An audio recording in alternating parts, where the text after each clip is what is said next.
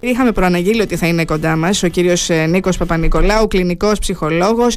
Χαιρόμαστε πάρα πολύ, κύριε Παπα-Νικολάου, που είστε εδώ σήμερα μαζί μας. Πραγματικά χαιρόμαστε, διότι έχουμε ένα πολύ σημαντικό, θεωρώ και θεωρούμε εδώ, ε, θέμα να συζητήσουμε σήμερα. Και δεν είναι άλλο από τη βία που βλέπουμε συνεχώς να αυξάνεται σε μαθητές ολοένα και μικρότερης ηλικίας, σε νέα άτομα, σε νέα παιδιά. Καταρχήν να σας καλωσορίσουμε. Καλημέρα κύριε Στάθογλου, καλημέρα κύριε Γιακοβή, ευχαριστώ πολύ για την πρόσκληση. Καλώς ήρθατε. Α, πραγματικά, πραγματικά είναι μια κατάσταση η οποία τουλάχιστον από ό,τι φαίνεται το τελευταίο χρονικό διάστημα έχουμε μια κλιμάκωση, μια κλιμάκωση της βίας η οποία είναι και ποιοτική και ποσοτική. Γενικότερα παρακολουθούμε σκηνές και στο νησί μας, ξέρετε, και ιδιαίτερα στην Κρήτη, ακόμα και στο Ηράκλειο, όπου ε, βιώνουμε σκηνές πρωτοφανούς βιαιότητας, αγριότητας, η οποία δεν αρμόζει σε κανέναν, πόσο δεν το μάλλον σε μαθητές του γυμνασίου ή ακόμα και των τελευταίων τάξεων του δημοτικού. Γενικότερα, ένα άλλο χαρακτηριστικό το οποίο βλέπουμε, ξέρετε, είναι ότι εμπλέκονται όλο ένα και μικρότερες ηλικίες, αλλά εμπλέκονται και τα κορίτσια. Ενώ μέχρι τώρα γνωρίζαμε ότι τα κορίτσια μάλλον λειτουργούν σαν θύματα και όχι σαν θύτες. Ωστόσο, φαίνεται ότι τελευταία εμπλέκονται περισσότερο τα κορίτσια σε όλες αυτές τις βίες, πολλές φορές και σε ακραία βίε συμπεριφορές. Ε, κάτι άλλο το οποίο βλέπουμε το τελευταίο χρονικό διάστημα είναι οι παρατηρητές. Οι παρατηρητές όλων αυτών των απίστευτων σκηνών βίας, τις οποίες έχουμε παρατηρήσει, όπου οι παρατηρητές προτρέπουν και υποδαβλίζουν πολλές φορές καταστάσεις. Πραγματικά είναι μια κατάσταση η οποία και αυτή είναι προβληματική, οφείλει να μας προβληματίσει τουλάχιστον. Και ένα επίσης τελευταίο στοιχείο έχει να κάνει με τη βιντεοσκόπηση. Τη βιντεοσκόπηση η οποία από εκεί και πέρα έχει σκοπό και ε, ούτως ώστε να υπάρξει ένα διαδικτυακό bullying, ένας εκβιασμός δηλαδή, πράγμα το οποίο επίσης το έχουμε δει στο νησί μας, ακόμα και στο Ηράκλειο, το τελευταίο χρονικό διάστημα. Και σε μικρές ηλικίες. Σε μικρές ηλικίες. 12-13 ετών, που προκαλεί πολύ μεγάλη εντύπωση. Ένα παιδί που είναι στην πρώτη γυμνασίου ή στην έκτη δημοτικού ή στη δευτέρα γυμνασίου να μπαίνει στη διαδικασία, να βλέπει δύο συμμαθητές του να παίζουν ξύλο και ο τρίτος να βιντεοσκοπεί. Ακριβώς. Ακριβώς, κυρία Στάθογλου, και σκεφτείτε ότι αυτά τα περιστατικά τα οποία βλέπουμε είναι περιστατικά τα οποία αφορούν στην κορυφή του παγόβουνου. Τα περιστατικά τα οποία καταγγέλλονται θεωρείται ότι είναι περιστατικά τα οποία είναι πολύ λίγα σε σχέση με αυτά τα περιστατικά τα οποία υπάρχουν, όπου εκεί έχουμε παιδιά σιωπηλούς μάρτυρες μιας κατάστασης που την υπομένουν, ε, υπομένουν για μεγάλο χρονικό διάστημα και ζουν πάρα πολύ άσχημα όχι μόνο τα ίδια τα παιδιά αλλά ακόμα και οι οικογένειές τους. Να ρωτήσω εγώ τώρα, ακόμα και σε περιπτώσεις, δηλαδή θέλω να πω, στην ε, Αθήνα είναι μια μεγαλούπολη, είναι τόσα εκατομμύρια κόσμος, μπορεί να γίνονται πράγματα και να πράγματι να μαθαίνουμε εμείς ελάχιστα από αυτά που συμβαίνουν. Εδώ λίγο πολύ γνωριζόμαστε. Ε, μετράμε τώρα εδώ έτσι πρόχειρα να πω εγώ κάποια θέματα που μας απασχόλησαν που τα είπαμε και εμείς εδώ με την Ελένη τα συζητούσαμε Είχαμε από το, το, τελευταίο δίμηνο μόνο να πω περιπτώσεις με μαθητή που έβγαλε μαχαίρι μέσα σε, στην ώρα μαθήματος. Είχαμε περιπτώσεις που ε, ξελοδαρμού ενός μαθητή γιατί ξέρω εγώ ψήφισε κάτι άλλο στην κατάληψη.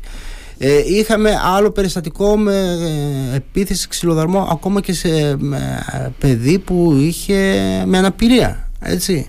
Ε, εδώ μιλάω για το Ηράκλειο και για το τελευταίο δίμηνο αυτά και αυτά εσείς μας λέτε ότι και εδώ σε εμάς που είναι λίγο πολύ γνωστά γνωριζόμαστε αυτά είναι ένα μέρος μόνο ε, τελικά από αυτά που συμβαίνουν στα σχολεία και τα περισσότερα δεν τα μαθαίνουμε. Ξέρετε κύριε Γιακουβή, ναι αυτή δυστυχώς είναι η δυστυχής πραγματικότητα. Από εκεί και πέρα, ξέρετε, αν θέλουμε να κάνουμε μια ποιοτική, θα έλεγα, διαφοροποίηση ανάμεσα στη βία και στην παραβατικότητα, γιατί εδώ μιλάμε για περιστατικά δυστυχώς παραβατικότητας, έτσι.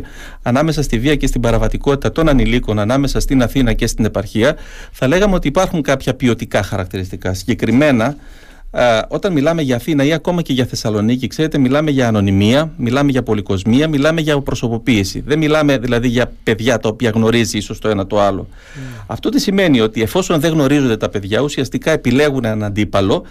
Από εκεί και πέρα, τα ίδια τα παιδιά τα ενώνει ένα κοινό ιδεολογικό χαρακτηριστικό. Για, για, για παράδειγμα, μια ομάδα. Έτσι, το έχουμε δει το παράδειγμα στη Θεσσαλονίκη, ναι, όπου ναι, δυστυχώς ναι. τρενήσαμε και νεκρό. Σμίγουμε διαμέσου του διαδικτύου και τα χτυπήματα προφανώς εκεί είναι πιο τυφλά και πιο βίαια. Από εκεί και πέρα, στις μικρές πόλεις και μέσα σε αυτές θα συγκαταλέγουμε και το Ηράκλειο σε ένα σημείο, τα παιδιά συνήθως είναι μικρότερα, μιλάμε για, ε, μικρότερα σε, σε ομάδες, μικρότερες ομάδες, μιλάμε για παιδιά 2-2, 3-3 παιδιά, τα οποία δεν υπάρχει μια οργάνωση ξεκάθαρη και μια συνεργασία. Υπάρχει μια ομίγυρη η οποία ενώνεται επί σκοπού, ούτως ώστε να μπορέσει να δημιουργήσει πρόβλημα σε κάποιο άλλο παιδί. Άρα λοιπόν, ακόμα ίσως δεν μιλάμε για συμμορίες ανηλίκων και το τονίζω το ακόμα, ξέρετε, γιατί και πριν από κάποια χρόνια, όταν είχαμε κάνει παρόμοιες συζητήσεις, ίσως δεν μιλούσαμε για συμμορίες ανηλίκων και στην Αθήνα. Δυστυχώς ένα φαινόμενο το οποίο έχει έρθει το τελευταίο χρονικό διάστημα και, και το στην βλέπουμε τελευταία στην Αθήνα πολύ έντονο. Ακριβώς. Το βλέπουμε και τελευταία σε καλά στην προάστια. Ακριβώς και σε καλά προάστια. Ξέρετε γιατί, γιατί προφανώς η βία δεν έχει πορτοφόλι, δεν έχει οικονομική επιφάνεια. Δεν σημαίνει δηλαδή ότι ο βίος μαθητής είναι μόνο ή ο βίος νέος, ο βίος έφηβος ή ακόμα και ο παραβατικός έφηβος είναι ο έφηβος, ο οποίος με κάποιο τρόπο έχει βιώσει τη φτώχεια ή βρίσκεται σε μια υποβαθμισμένη περιοχή. σω αν θέλετε αυτό είναι χαρακτηριστικό το ότι τελικά ακόμα και τα εντός εισαγωγικών καλά προάστια ή αν θέλετε τα οικονομικά πιο, πιο εύρωστα προάστια έχουν την ικανότητα ή τη δυνατότητα να μπορέσουν να κρύβουν τη βία. ίσως με κάτω από κάποια άλλα έτσι. Ε, όχι δηλαδή ότι έχουμε λιγότερα εκεί πέρα. Όχι ότι έχουμε λιγότερα. Αλλά μάλλον καλύτερα κρυμμένα. Αλλά μάλλον ίσως είναι καλύτερα κρυμμένα. Θα σας έλεγα μάλιστα ότι ε, όταν μιλάμε για κοινωνίες οι οποίες είναι περισσότερο έτσι, σε επίπεδο οικονομικό τουλάχιστον, πιο υψηλό οικονομικό επίπεδο, μιλάμε για κοινωνίες οι οποίες είναι πολύ πιο ανταγωνιστικές. Αυτός ο ανταγωνισμός ο οποίος υπάρχει μεταξύ των γονέων είναι ανταγωνισμός ο οποίος περνάει αυτούσιος στου εφήβους, αλλά με έναν διαφορετικό τρόπο, όπου οι έφηβοι προφανώς αυτόν τον ανταγωνισμό ανταγωνισμό θα το βγάλουν με εχθρότητα, θα το βγάλουν ενίοτε με βίαιη συμπεριφορά, θα το βγάλουν ενίοτε με χτυπήματα και όχι μόνο με χτυπήματα ψυχολογικά ή συναισθηματικά χτυπήματα, αλλά ακόμα και με χτυπήματα ε, χειροδικία δηλαδή ουσιαστικά θα υπάρχει. Και τελικά βλέπετε τα, οι λόγοι για τους οποίους συμβαίνει, μάλλον όχι οι λόγοι, ε, οι, οι λόγοι που θεωρούν οι, οι, οι ίδιοι οι ανήλικοι για τους οποίους έχουμε αυτά τα περιστατικά ε, είναι, ε, μπορούμε να πούμε ότι έχουμε ας πούμε είπατε νωρίτερα οπαδική, σε σχέση με την οπαδική βία ότι μπορεί να γίνονται συγκρούσεις επειδή υποστηρίζουν μια ομάδα υπάρχουν δηλαδή κάποιες αιτίες που φαίνονται να είναι πιο συχνές σε σύγκριση με άλλες; Ή είναι ε, τελικά αυτό είναι θέμα που δεν έχει ιδιαίτερη σημασία και ε, θα βρουν έναν τρόπο, ένα λόγο, εν πάση περιπτώσει. Ναι, γιατί το ερώτημα, εγώ πιστεύω, είναι ότι υπάρχει αιτία υπάρχει αιτία πέρα από την οπαδική βία που έχουμε δει διάφορα περιστατικά. Όταν ένα παιδί. Και είχαμε πρόσφατα και ένα βίντεο, μια κοπέλα να χτυπάει ένα νεαρό παιδί, ένα πολύ μικρότερο τη παιδί. Υπάρχει αιτία. Πώς το βλέπουν τα ίδια, οι ίδιοι ε, συμμετέχοντες τώρα με αυτό το Δηλαδή θεωρούν ότι αν είμαι λίγο μεγαλύτερος, είμαι λίγο πιο δυναμικός, έχω μια εξουσία, έχω κάτι, ε, ξεσπώ τα νεύρα μου, δείχνω την πυγμή μου, δείχνω αυτό που είμαι, δεν ξέρω. Πού το αποδίδετε εσείς όλο αυτό; Και γιατί μπαίνει ένας νέος άνθρωπος των 12, των 13, των 14, ένα νέο παιδί σε αυτή τη διαδικασία σήμερα; Να εκδηλώνει τόσο θυμό, τόση βία. Ξέρετε, αν θέλουμε να μιλήσουμε για τη βία, καταρχήν η βία ε, είναι ένα χαρακτηριστικό, δεν είναι παθολογία αυτή καθεαυτή από μόνη της. Μπορεί να είναι παθολογία, είναι ένα σύμπτωμα σε κάποια υποκείμενη παθολογία. Αυτό τι σημαίνει, σημαίνει ότι να ξεκαθαρίσουμε το ότι υπάρχουν περιπτώσεις όπου υπάρχει παθολογία, ακόμα και στους εφήβους παθολογία, οι οποίοι εξασκούν αυτή τη βίαιη συμπεριφορά. Αν θέλουμε να μιλήσουμε λοιπόν για παθολογία και βίαιη συμπεριφορά, σαφώς θα μιλήσουμε για δύο-τρεις τέσσερις τουλάχιστον παθολογίες οι οποίες υπάρχουν στην εφηβεία και οι οποίες είναι αρκετά συχνές στην εφηβεία, δεν είναι και τόσο σπάνιες. Πρώτη, πρώτη παθολογία είναι η κατάθλιψη. Όταν μιλάμε για κατάθλιψη, όλοι έχουμε βεβαίως ξεκάθαρο στο ότι η κατάθλιψη τι σημαίνει. Σημαίνει ότι κάποιος είναι ψυχοκινητικά επιβραδυμένος ή ένας άνθρωπος ο οποίος δεν κινείται ή ένας άνθρωπος ο οποίος δεν μπορεί να κάνει κάποια πράγματα. Όχι όμως στην εφηβεία. Μπορεί να υπάρχουν αντιδράσεις εκνευρισμού, θυμού και εχθρότητας. Είναι χαρακτηριστικό στην κατάθλιψη της εφηβείας, μπορεί να το δούμε αυτό. Βεβαίως, σπανίως οφείλουμε να το πούμε, αλλά είναι αρκετά συχνό, ωστόσο, αλλά σπανίως συμβαίνει το ότι ένας έφηβος καταθλιπτικός να μπορέσει να αντιδράσει βία. Από εκεί και πέρα όμως υπάρχουν σε επίπεδα συμπεριφορέ παθολογικές καταστάσεις. Πρώτη παθολογική κατάσταση είναι η προκλητική αναντιωτική διαταραχή, η οποία είναι μάλιστα πιο συχνά, ή τουλάχιστον γνωρίζαμε ότι είναι πιο συχνή, στα αγόρια σε σχέση με τα κορίτσια. Διπλάσια ποσοστά στα αγόρια σε σχέση με τα κορίτσια. Όπου είναι ένας έφηβος ο οποίος χάνει συχνά την ψυχραιμία του, ο οποίος είναι εύθυκτος, ο οποίος είναι θυμωμένος, ο οποίος καυγαδίζει, ο οποίος εναντιώνεται. Άρα λοιπόν είναι ένας έφηβος ο οποίος με κάποιο τρόπο δεν είναι αυτό που λέμε απλά θυμωμένος, είναι ένας έφηβος ο οποίος έχει μια uh, μόνιμα θυμωμένη συμπεριφορά απέναντι σε όλους και σε όλα. Το επόμενο είναι η διαταραχή διαγωγής την οποία έχουμε. Επίσης αρκετά συχνό φαινόμενο. Ανάλογα με την στατιστική, μπορεί να περάσουμε από το 3-4 μέχρι το 10% με βάση κάποιες άλλες στατιστικές έρευνες. Όπου εκεί έχουμε επιθετικότητα σε ζώα και σε ανθρώπους. Ξέρετε, ο έφηβος, ο οποίος κακοποιεί ζώα σε ηλικία 14-15 ετών, αργότερα θα κακοποιήσει ανθρώπους με έναν ναι. πιο βίο και πιο ακραίο τρόπο. θα λέγαμε ότι είναι πρόδρομος σημείο. Και Αυτό. τέτοια περιστατικά Σαφέστατα. έχουμε δει. Σαφέστατα. Έχουμε και δει. έχουμε δει πολλά περιστατικά, ειδικά στην Κρήτη. Νομίζω ναι, ότι ναι. έχουμε δει δυστυχώς, κυρία Στάθογλου, πολλά τέτοια περιστατικά. Από εκεί πέρα είναι ο έφηβος ο οποίος έχει σχέση με απάτη, έχει σχέση με κλοπή, έχει σχέση με έλλειψη ενσυναίσθησης. Δηλαδή δεν καταλαβαίνει το τι αισθάνεται το θύμα του. Άλλη χαρακτηριστική παθολογία, ξέρετε, διαταραχή ελληματικής προσοχής υπερκινητικότητα, η περίφημη ΔΕΠΗ, την οποία τη γνωρίζουμε όλοι. Ειδικά ο τύπος της ΔΕΠΗ, ο παρορμητικός, δηλαδή μιλάμε για ένα παιδί το οποίο είναι πολύ παρορμητικό, έχει πρόβλημα γενικότερα να ελέγξει τις παρορμήσεις του αυτό το παιδί. Άρα λοιπόν είναι ένα παιδί το οποίο έχει δυσκολία διαχείρισης του συναισθήματός του, το οποίο είναι πολύ έντονο και πολύ μαζικό συνέστημα, και άρα λοιπόν αυτό μπορεί να συμβάλλει και στην επιθετική συμπεριφορά. Είναι λοιπόν πολύ σημαντικό να μπορέσουμε να αξιολογήσουμε τον ίδιο τον έφηβο, να μπορέσουμε να καταλάβουμε το κατά πόσο ο έφηβος υποκρύπτει παθολογία πίσω από τις συγκεκριμένες συμπεριφορές. Από εκεί και πέρα βεβαίως δεν σημαίνει όπως έλεγα προηγουμένως ότι η βία είναι αυτή καθεαυτή μόνο α, ένα αποτέλεσμα μιας παθολογικής συμπεριφοράς.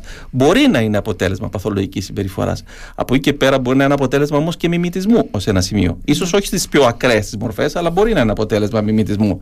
Είναι χαρακτηριστικό όμως ότι το τελευταίο χρονικό διάστημα αν μη τι άλλο με την ε, ευρεία διάδοση του διαδικτύου, των μέσων κοινωνικής δικτύωσης εγώ ο οποίος βρίσκομαι στο Ηράκλειο της Κρήτης είμαι έφηβος, έχω τη δυνατότητα να αντιγράψω κάποιον άλλο έφηβο σε βίαιη συμπεριφορά, ο οποίος βρίσκεται στην άλλη άκρη του πλανήτη και πολύ απλά να μην συνειδητοποιήσω το τι παθαίνει, το τι αισθάνεται το θύμα. Άρα λοιπόν με κάποιο τρόπο αντιγράφω συμπεριφορά, ειδικά όταν με κάποιο τρόπο αισθάνομαι ήδη ο ίδιος άσχημα και ε, με κάποιο τρόπο την αναπαραγάγω ο ίδιος στο μέρος μου εδώ που βρίσκομαι ουσιαστικά. Ναι.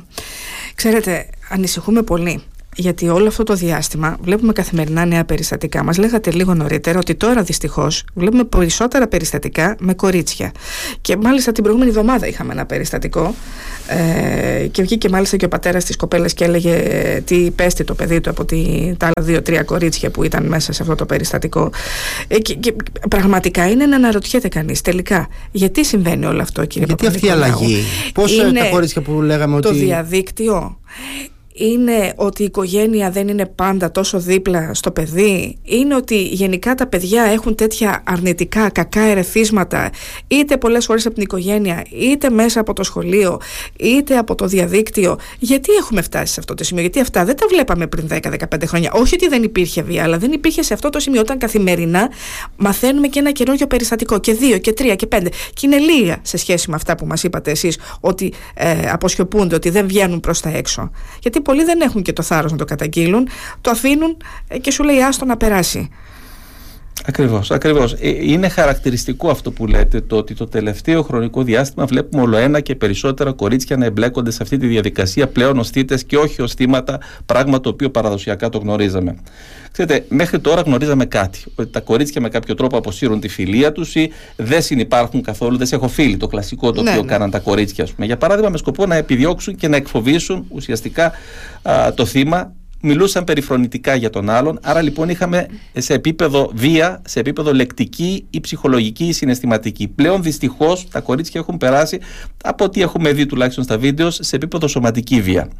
Ε, είναι, είναι όλα αυτά ίσως που είπατε. Ξέρετε μιλάμε για το διαδίκτυο το οποίο σαφώς έχει κάνει τη διαφορά. Από εκεί και πέρα μιλάμε για οικογένειες οι οποίες επίσης έχουν εποάσει τη βία.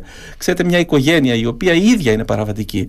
Μια οικογένεια η οποία η ίδια ε, ίσως ε, είναι χρήστη ουσιών είτε ο πατέρας είτε η μητέρα. Μια οικογένεια η οποία παραμελεί τα παιδιά. Μια οικογένεια ή αν θέλετε ένα παιδί το οποίο έχει βιώσει σκηνές βίας αναμεταξύ των ατόμων των ίδιων της οικογένειας. Δηλαδή μεταξύ του πατέρα, της μητέρας ή ακραίες σκηνές μεταξύ των αδελφών. Ένα παιδί το οποίο με κάποιο τρόπο έχει νομιμοποιήσει τη βία. Ένα παιδί το οποίο πολύ απλά γνωρίζει τη βία. Αν το πάμε λίγο πιο μακριά, ξέρετε, ένα παιδί το οποίο έχει υποστεί τη βία. Είναι ένα παιδί το οποίο μέσα σε επίπεδο ενδοοικογενειακό, έτσι. Είναι ένα παιδί το οποίο με κάποιο τρόπο υπήρξε θύμα. Άρα λοιπόν προσπαθεί αργότερα να λειτουργήσει ως θήτης. Γιατί; Γιατί προσπαθεί να βγάλει τη ρετσινιά από πάνω του, προσπαθεί να αισθανθεί δυνατός. Από εκεί δηλαδή που ήταν ο λούζερ, ο χαμένος. Μπορεί να, κατα... να φέρει, αν στους γονείς, για παράδειγμα, αν οι γονείς ε, χειροδικούσαν, ε, αυτό που δεν μπορεί να καταφέρει στους γονείς γιατί δεν έχει τη δύναμη, δεν μπορεί να το κάνει. Ακριβώς. Το μεταφέρει λοιπόν κάπου αλλού. Ακριβώς το μεταφέρει κάπου αλλού σε κάποιον πιο αδύναμο, όπου ουσιαστικά τι κάνει, ανοίγει ένα καινούριο κύκλο βίας. Για, για αυτό το λόγο και αυτό που συνηθίζω να λέω είναι ότι η βία κάνει κύκλους. Ξεκινάει ένας καινούριο κύκλος, κάποιος άλλος πρωταγωνιστής από εκεί πέρα θα λειτουργήσει ως θύμα στη συγκεκριμένη περίπτωση. Αργότερα ο ίδιος ο πρωταγωνιστής από θύμα θα γίνει θήτη και ούτω καθεξής. Όλη αυτή λοιπόν είναι μια κατάσταση όπως καταλαβαίνετε η οποία περνάει δυστυχώς από γενιά σε γενιά και νομίζω ότι ε, έχουμε πολύ μικρές δυνατότητες παρέμβασης, δυστυχώς που θα το πω αυτό τουλάχιστον σε επίπεδο οικογένειας.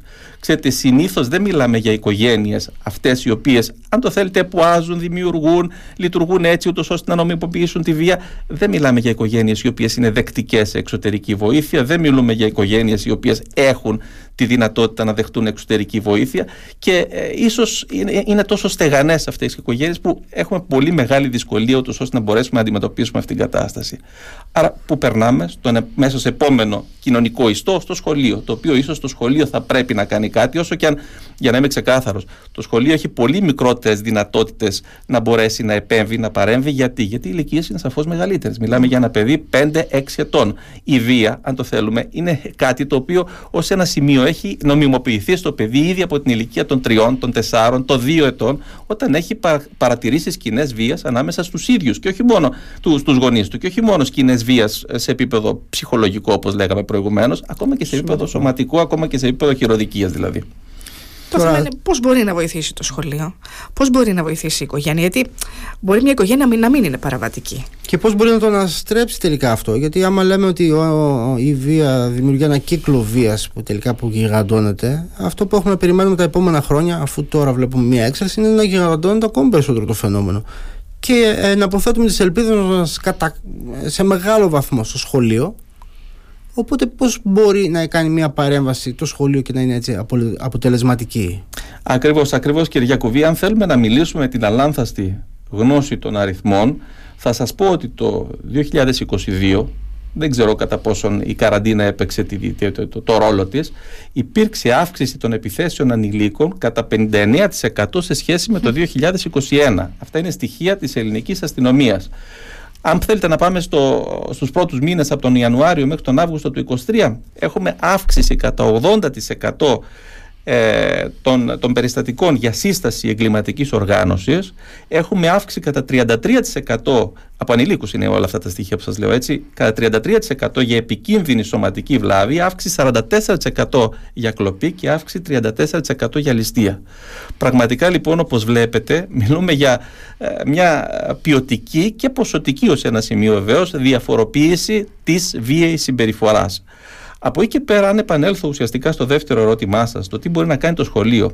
Ξέρετε, το σχολείο ε, έχει τη δυνατότητα σαφώς πολύ πιο περιορισμένη σε σχέση με την οικογένεια, δεδομένου το ότι δυστυχώς έχουν εγκατασταθεί ήδη αυτές οι συμπεριφορές μέχρι τα 4 μέχρι τα 5 χρόνια, να μπορέσει να παρέμβει με κάποιο πρόγραμμα παρέμβασης τόσο στους θήτες, όσο και στα θύματα, όσο και στους παρατηρητές. Μιλούμε ουσιαστικά σε αυτό το α, θέατρο του παραλόγου, όπου έχει τρεις πρωταγωνιστές: τους θήτες, τα θύματα και τους ε, πρωταγωνιστές. Και ειδικά θυμάμαι τώρα που είπατε για τους τους ε, παρατηρητές στο γυμνάσιο, σε έναν γυμνάσιο στο Ρέθυμνο που ήταν δεν ξέρω πόσα παιδιά από πάνω καμιά δεκαριά παιδιά τραβούσαν βίντεο και το άλλο το παιδί καθόταν, έτρωγε ξύλο από έναν ε, άλλο συμμαθητή του και ήταν καμιά δεκαριά. Δηλαδή μου έκανε τρομερή εντύπωση το πώς ήταν όλοι από πάνω με τα κινητά και αντί να σπεύσουν να βοηθήσουν, καθόταν απλά και βγάζανε βίντεο. Ακριβώς. Δηλαδή αυτό είναι τρομακτικό, κύριε Παπα-Νικολάου. Ότι δεν υπάρχει ενσυναίσθηση ότι ένα παιδί τρώει ξύλο, ότι ένα παιδί, ένας συμμαθητής τους κακοποιείται. Τελικά και γίνεται, γίνεται και κίνητρο αυτό. Γίνεται και κίνητρο, δηλαδή το ότι βλέπουμε το ότι να, βγω, να βγάλω κι εγώ ένα βίντεο ε, με ένα τέτοιο περιστατικό.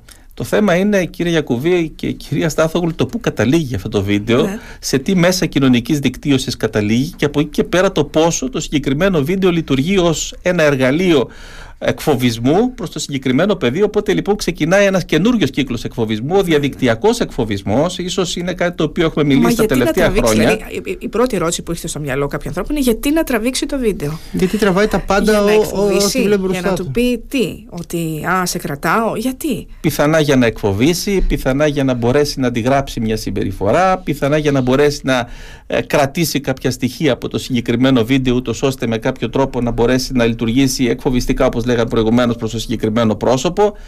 Από εκεί και πέρα, ξέρετε, ε, αν θέλαμε ε, να κάνουμε έτσι ίσως μια παρέμβαση, ειδικά για τον εκφοβισμό, για τον ενδοσχολικό εκφοβισμό, γιατί κατά ψέματα, όταν μιλάμε για ενδοσχολικό εκφοβισμό, δεν μιλάμε μόνο για περιστατικά τα οποία αφορούν μόνο στο σχολικό περιβάλλον. Θα σας έλεγα ότι τα περισσότερα από αυτά τα περιστατικά συμβαίνουν ίσως πέριξ του σχολικού περιβάλλοντος. Όχι στην αυλή μόνο, αλλά γύρω από το σχολείο, λίγο πριν την έναρξη του σχολείου, μετά τη λήξη των, ε, του- του σχολικού μαθήματος.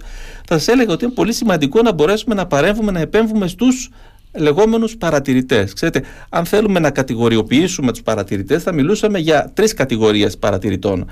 Η πρώτη είναι οι διάφοροι λόγω φόβου. Είναι αυτοί οι οποίοι φοβούνται, έχουν ξέρετε, τη λογική του που να μπλέκω με κάποιο τρόπο. Αισθάνομαι βεβαίως θυμό, ντροπή και ενοχή. Και είναι και οι λεγό- λεγόμενοι πιο εύκολα ευαισθητοποιήσιμοι. Μπορούμε να τους ευαισθητοποιήσουμε πιο εύκολα. Η δεύτερη κατηγορία, η οποία σαφώς είναι οι φοβισμένοι συνένοχοι, είναι αυτοί που φοβούνται και είναι και συνένοχοι σε όλη την κατάσταση. Οι οποίοι συμπράττουν. Αυτοί έχουν την ανάγκη ασφάλειας, δηλαδή αν τους καλλιεργήσουμε την ασφάλεια, τη σταθερότητα, το ότι εγώ εδώ είμαι, άρα λοιπόν μίλα, με κάποιο τρόπο θα μπορέσουν να συνεργαστούν με άτομα τα οποία θα μπορέσουν να παρέμβουν για να μπορέσει να λυθεί το πρόβλημα.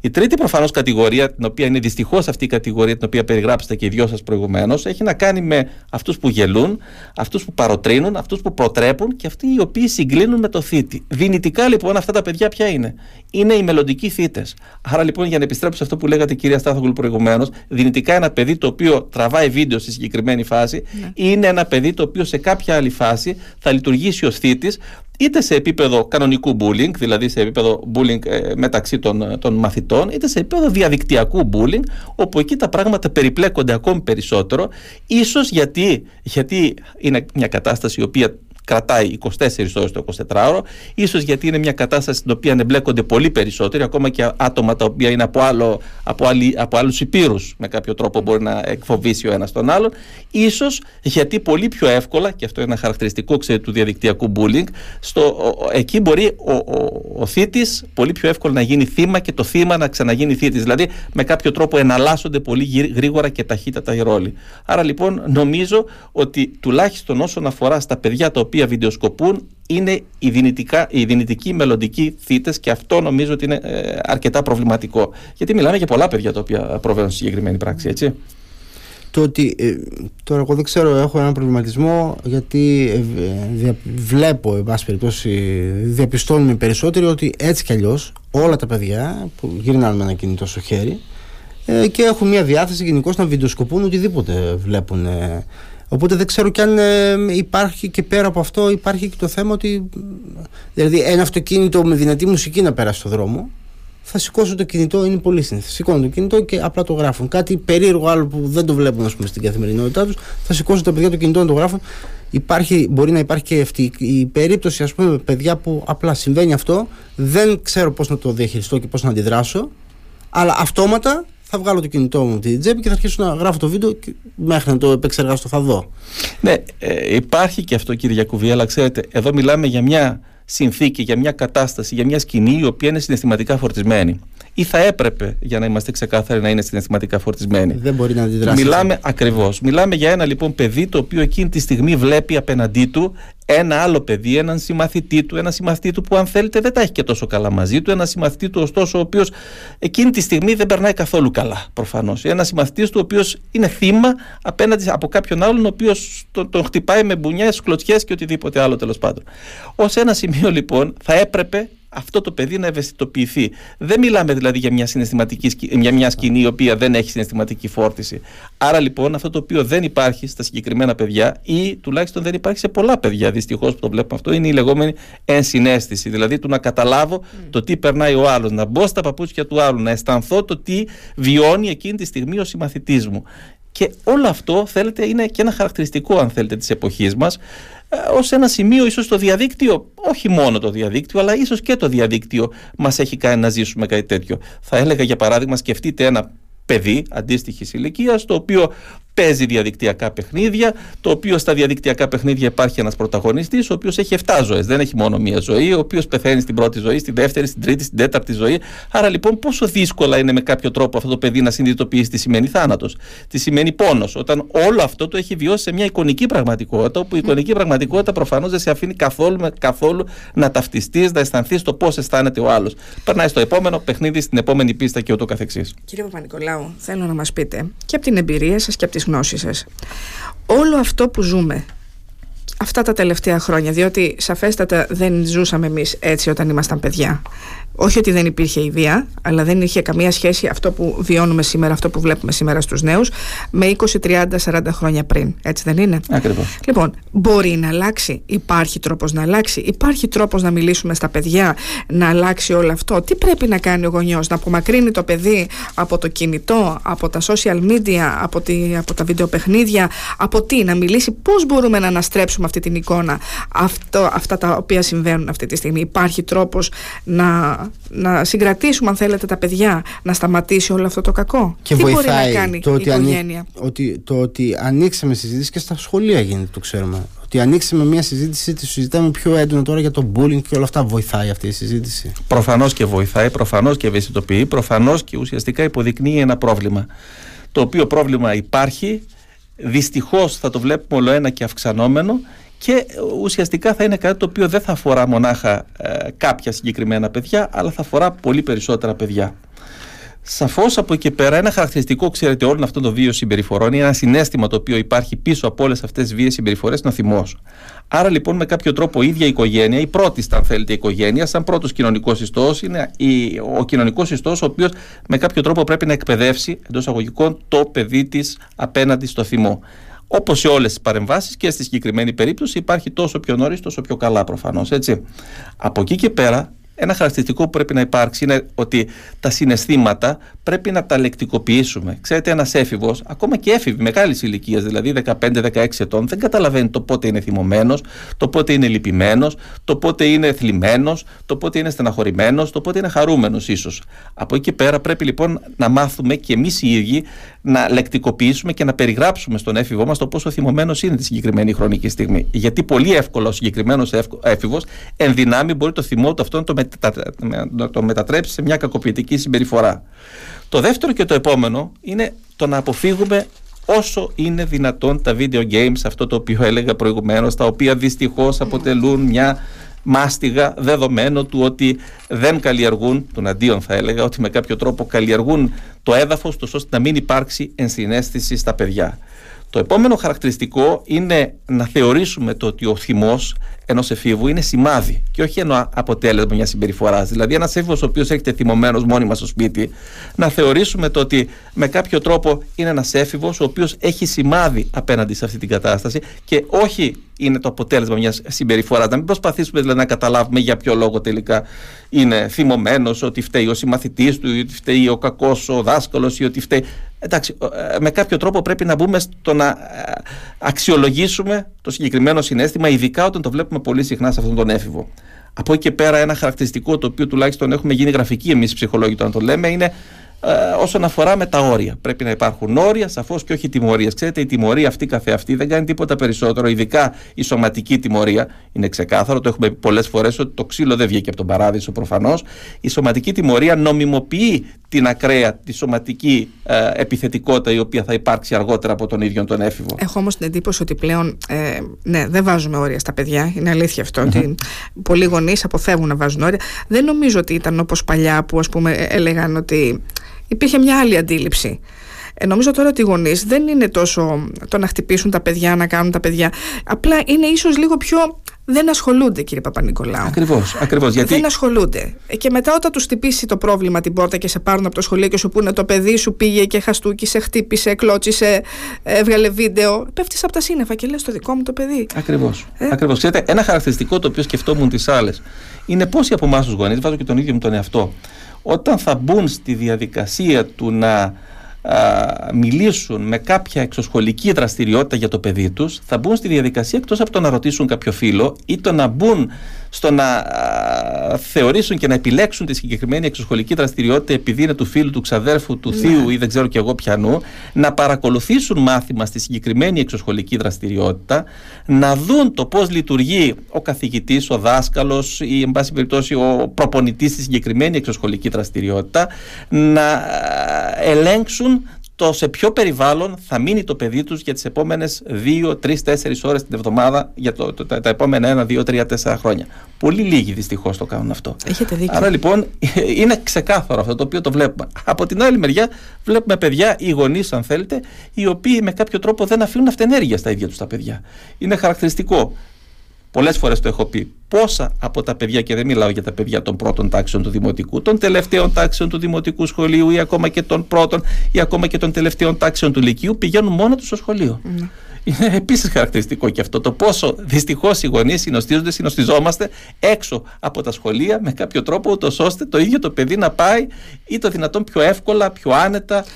Κύριε Παπα-Νικολάου, όμως στι μέρες μας, τώρα έτσι από αυτά που ζούμε, δεν είναι καλύτερο από το να αφήσεις το παιδί και που δεν ξέρεις πού θα πάει και με ποιους θα πάει και τι θα κάνει; Δηλαδή υπάρχει και αυτό. Όταν βλέπεις όλη αυτή τη βία, όλο αυτό που συμβαίνει στα σχολεία, δεν είναι καλύτερα να το έχεις λίγο πιο κοντά, να το πηγαίνεις, να βλέπεις, να παρακολουθείς γιατί δεν έχουμε όλοι και την δυνατότητα να πηγαίνουμε στο διάλειμμα, ειδικά στα μικρότερα παιδιά του δημοτικού, διότι βλέπουμε, δεν αναφερθήκαμε σε ηλικίες των 7, των 8, των 9. Πιάσαμε λίγο το, μετά το 10, 11, 12, γιατί εκεί υπάρχει πολύ μεγάλη εξ... Υπάρχει όμως και στις μικρότερες ηλικίες. Δηλαδή βλέπεις ότι μπαίνει ένα πρωτάκι στο δημοτικό και έρχεται το άλλο που είναι πέμπτη έκτη και του, να συγγνώμη για την έκφραση, του πουλάει τσαμπουκά. Του λέει, κοίτα, εγώ είμαι εδώ. Υπάρχουν και αυτά. Ακριβώς. Ακριβώς υπάρχουν και αυτά κυρία Στάθογλου και νομίζω ότι το καλύτερο θα ήταν ή το δυνατόν το πρωτάκι να μιλούσε ή το δυνατόν το πρωτάκι να συζητούσε ή το δυνατόν το πρωτάκι να είχε τη δυνατότητα να μιλήσει και να επικοινωνήσει το τι αισθάνεται στον ίδιο το γονέα.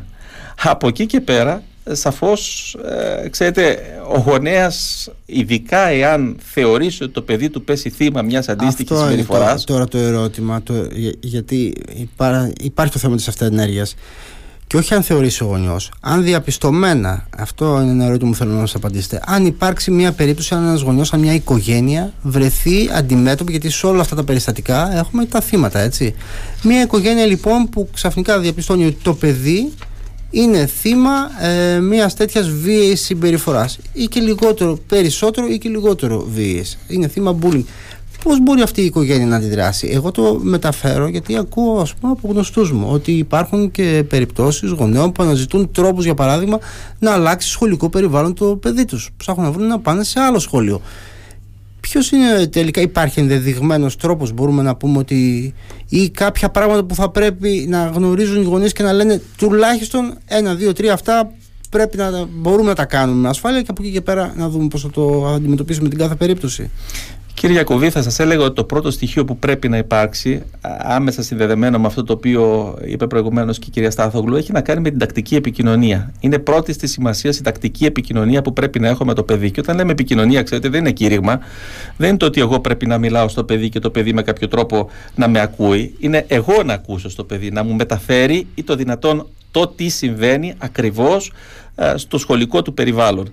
Δεν αρκεί λοιπόν το να το ρωτήσουμε το κατά πόσο πήρε 10 ή 20 αργότερα στην, ε, στο, στο γυμνάσιο. Αρκεί στο πώς πέρασες, ποιους φίλους έχεις, τι παρέα έκανες, το πόσο τελικά ο συγκεκριμένος φίλος είναι αγαπημένος σου φίλος, για ποιο λόγο δεν σε παίρνει τηλέφωνο. Ουσιαστικά δηλαδή να μπορέσουμε να μπούμε μέσα στον κόσμο του και να καταλάβουμε στο τι αισθάνεται και πώς ζει μέσα στο ίδιο το σχολικό περιβάλλον. Το δεύτερο και χαρακτηριστικό που πρέπει να υπάρξει είναι απενοχοποίηση. Απενοχοποίηση απέναντι σε ένα παιδί, ξέρετε, το οποίο δεν μπορεί να ορθώσει το ανάστημά του, δεν μπορεί να αντιδράσει και θα λέγαμε ότι είναι ότι χειρότερο όταν το προτρέπουμε σε επίθεση. Σκεφτείτε λοιπόν ένα παιδί το οποίο δεν μπορεί να ορθώσει το ανάστημά του και του λέμε χτύπα τον κι εσύ. Εκείνη τη στιγμή του, του λέμε ουσιαστικά το ότι τελικά είσαι τόσο ανίκανος που δεν μπορείς να αντιδράσεις. Άρα λοιπόν είναι ένα παιδί το οποίο μπλοκάρει τελείως, ένα παιδί το οποίο δεν μπορεί να αντιδράσει. Άρα λοιπόν τι κάνουμε χειρότερο κακό στη συγκεκριμένη περίπτωση. Είναι 10 φορές καλύτερο να πούμε δευτές.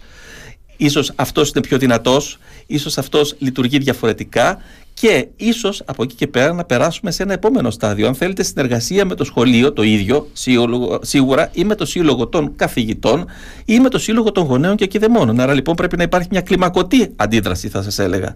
Το επόμενο είναι ότι ειδικά για παιδιά τα οποία συνήθως είναι σωστρεφή, συνήθως είναι παιδιά τα οποία δεν έχουν παρέσει, δεν είναι τα πιο δημοφιλή παιδιά ε, και τα οποία πέφτουν θύματα bullying, ε, πρέπει με κάποιο τρόπο να τα προτρέψουμε σε κάποιες άλλες δραστηριότητες, εξωσχολικές δραστηριότητες, ώστε να μπορέσουν αυτά τα παιδιά να έχουν ή το δυνατόν μεγαλύτερη, έτσι, κοινωνικές, περισσότερες κοινωνικές σχέσεις.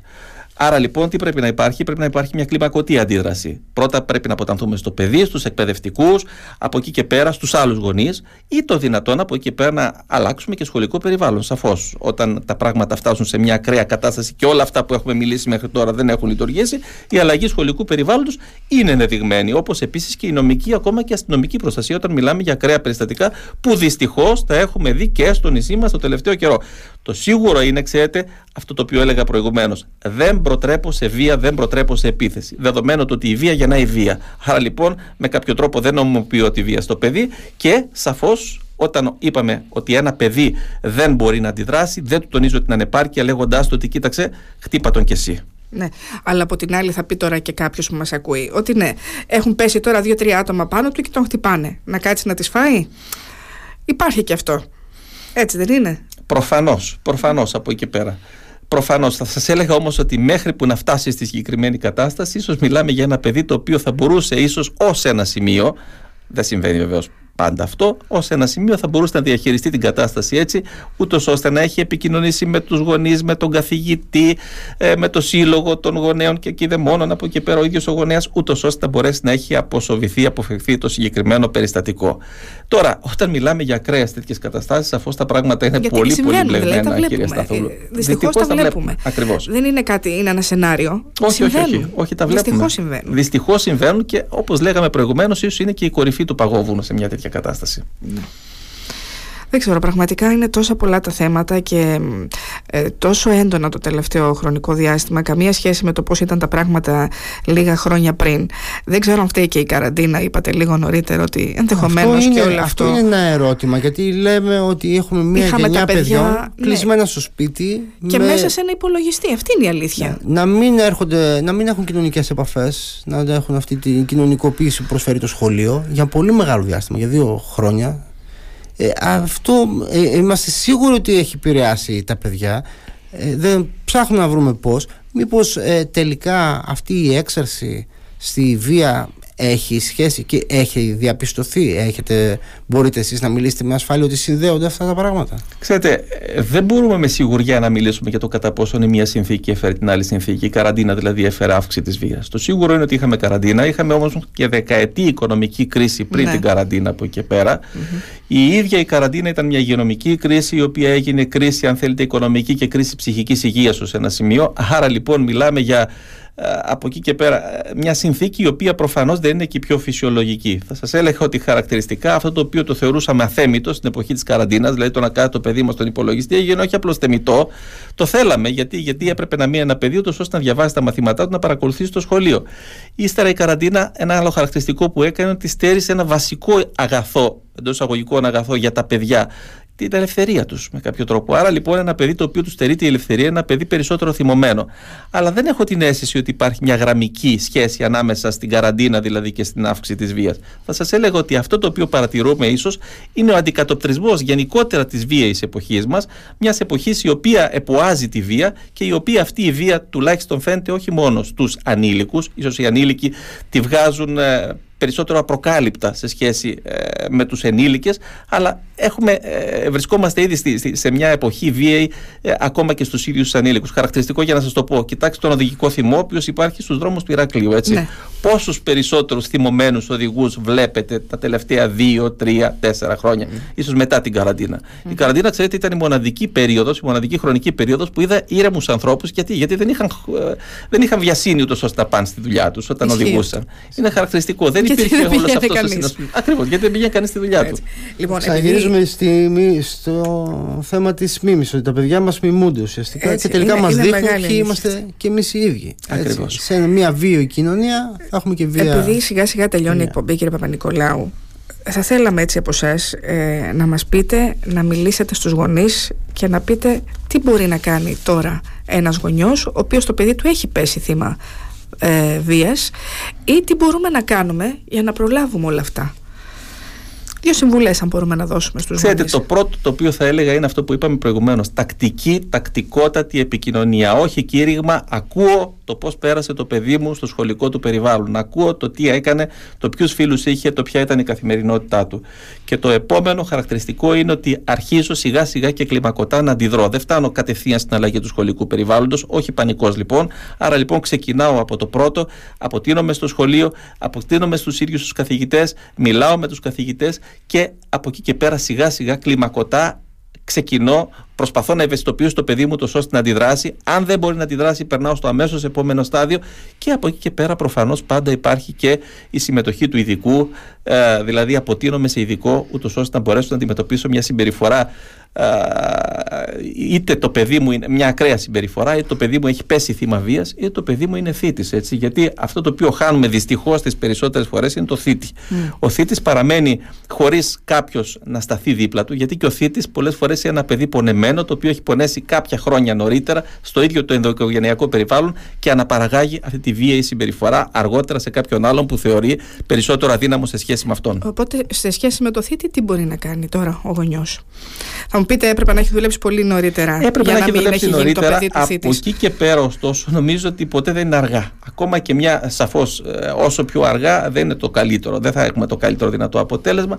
Από εκεί και πέρα, ένα παιδί το οποίο συνήθως είναι θήτης είναι ένα παιδί πονεμένο, που έχει ανάγκη από ένα γονιό να σταθεί δίπλα του, να μπορέσει να καταλάβει το τι αισθάνεται, να μπορέσει να του λεκτικοποιήσει αυτό που είπαμε προηγουμένως, το πόσο θυμωμένο είναι και το δυνατόν, αν δεν μπορούν και οι δύο να αντιμετωπίσουν αυτήν την κατάσταση, να αποτανθούν σε κάποιο ειδικό, είτε μέσα από το ενδοσχολικό περιβάλλον. Υπάρχουν ε, ψυχολόγοι κοινωνική λειτουργία το τελευταίο χρονικό διάστημα και στα ίδια τα σχολεία ή από εκεί και πέρα να αποτανθούν σε κάποιο ειδικό ούτως ώστε να μπορέσουν να αντιμετωπίσουν μια κατάσταση η οποία φαίνεται δύσκολη αλλά ε, στη συντριπτική πλειοψηφία των περιπτώσεων ειδικά όταν δεν υπάρχει παθολογία από πίσω είναι μια κατάσταση η οποία είναι αντιμετωπίσιμη. Λοιπόν, εμείς να σας ευχαριστήσουμε πάρα πολύ. Πραγματικά η κουβέντα πάντα μαζί σας είναι εξαιρετική και πάντα μας βοηθάτε να καταλάβουμε, να κατανοήσουμε όλα αυτά που συμβαίνουν, γιατί συμβαίνουν και πώς μπορούμε σε εισαγωγικά να τα θεραπεύσουμε, αν μπορούμε, κύριε Παπα-Νικολάου. Ένα τι μεγάλο μπορούμε θέμα. να κάνουμε. Και τι μπορούμε να κάνουμε. Όλοι μας. Πώς μπορούμε να το αντιμετωπίσουμε. Βεβαίως. Ε, πολύ μεγάλο το θέμα της βίας και νομίζω ότι ε, θα θέλαμε κιόλας να σας έχουμε και για άλλα θέματα εδώ κοντά μας ε, γιατί είναι πολλά τα θέματα που απασχολούν και την κοινωνία μας ε, η οποία περνάει μια πολύ μεγάλη κρίση αυτή τη στιγμή τα τελευταία χρόνια. Πολύ μεγάλη κρίση. Η οποία περνάει δυστυχώς μια πολύ μεγάλη κρίση και νομίζω ότι μάρτυρες γινόμαστε καθημερινά αυτής της κρίσης, είτε κυκλοφορούμε στους δρόμους της πόλης μας, ναι. είτε βλέπουμε τα παιδιά μας να λειτουργούν είτε ως θύματα είτε ως θύτε σε ένα θέατρο του παραλόγου. Έτσι, όπως ακριβώς το είπατε. Πολλά σας ευχαριστούμε, πραγματικά πολύ σας ευχαριστούμε, γιατί είχαμε την ευκαιρία σήμερα πάρα πολλά να ακούσουμε από εσά. Λίγο να καταλάβουμε ε, παραπάνω από αυτά που βλέπουμε καθημερινά ε, τα όσα συμβαίνουν γύρω μας και με ποιο τρόπο μπορούμε να τα αντιμετωπίσουμε, κύριε Παπα-Νικολάου, και πραγματικά πάρα, πάρα πολύ μας βοηθήσατε πάνω σε αυτό. Εγώ σας ευχαριστώ.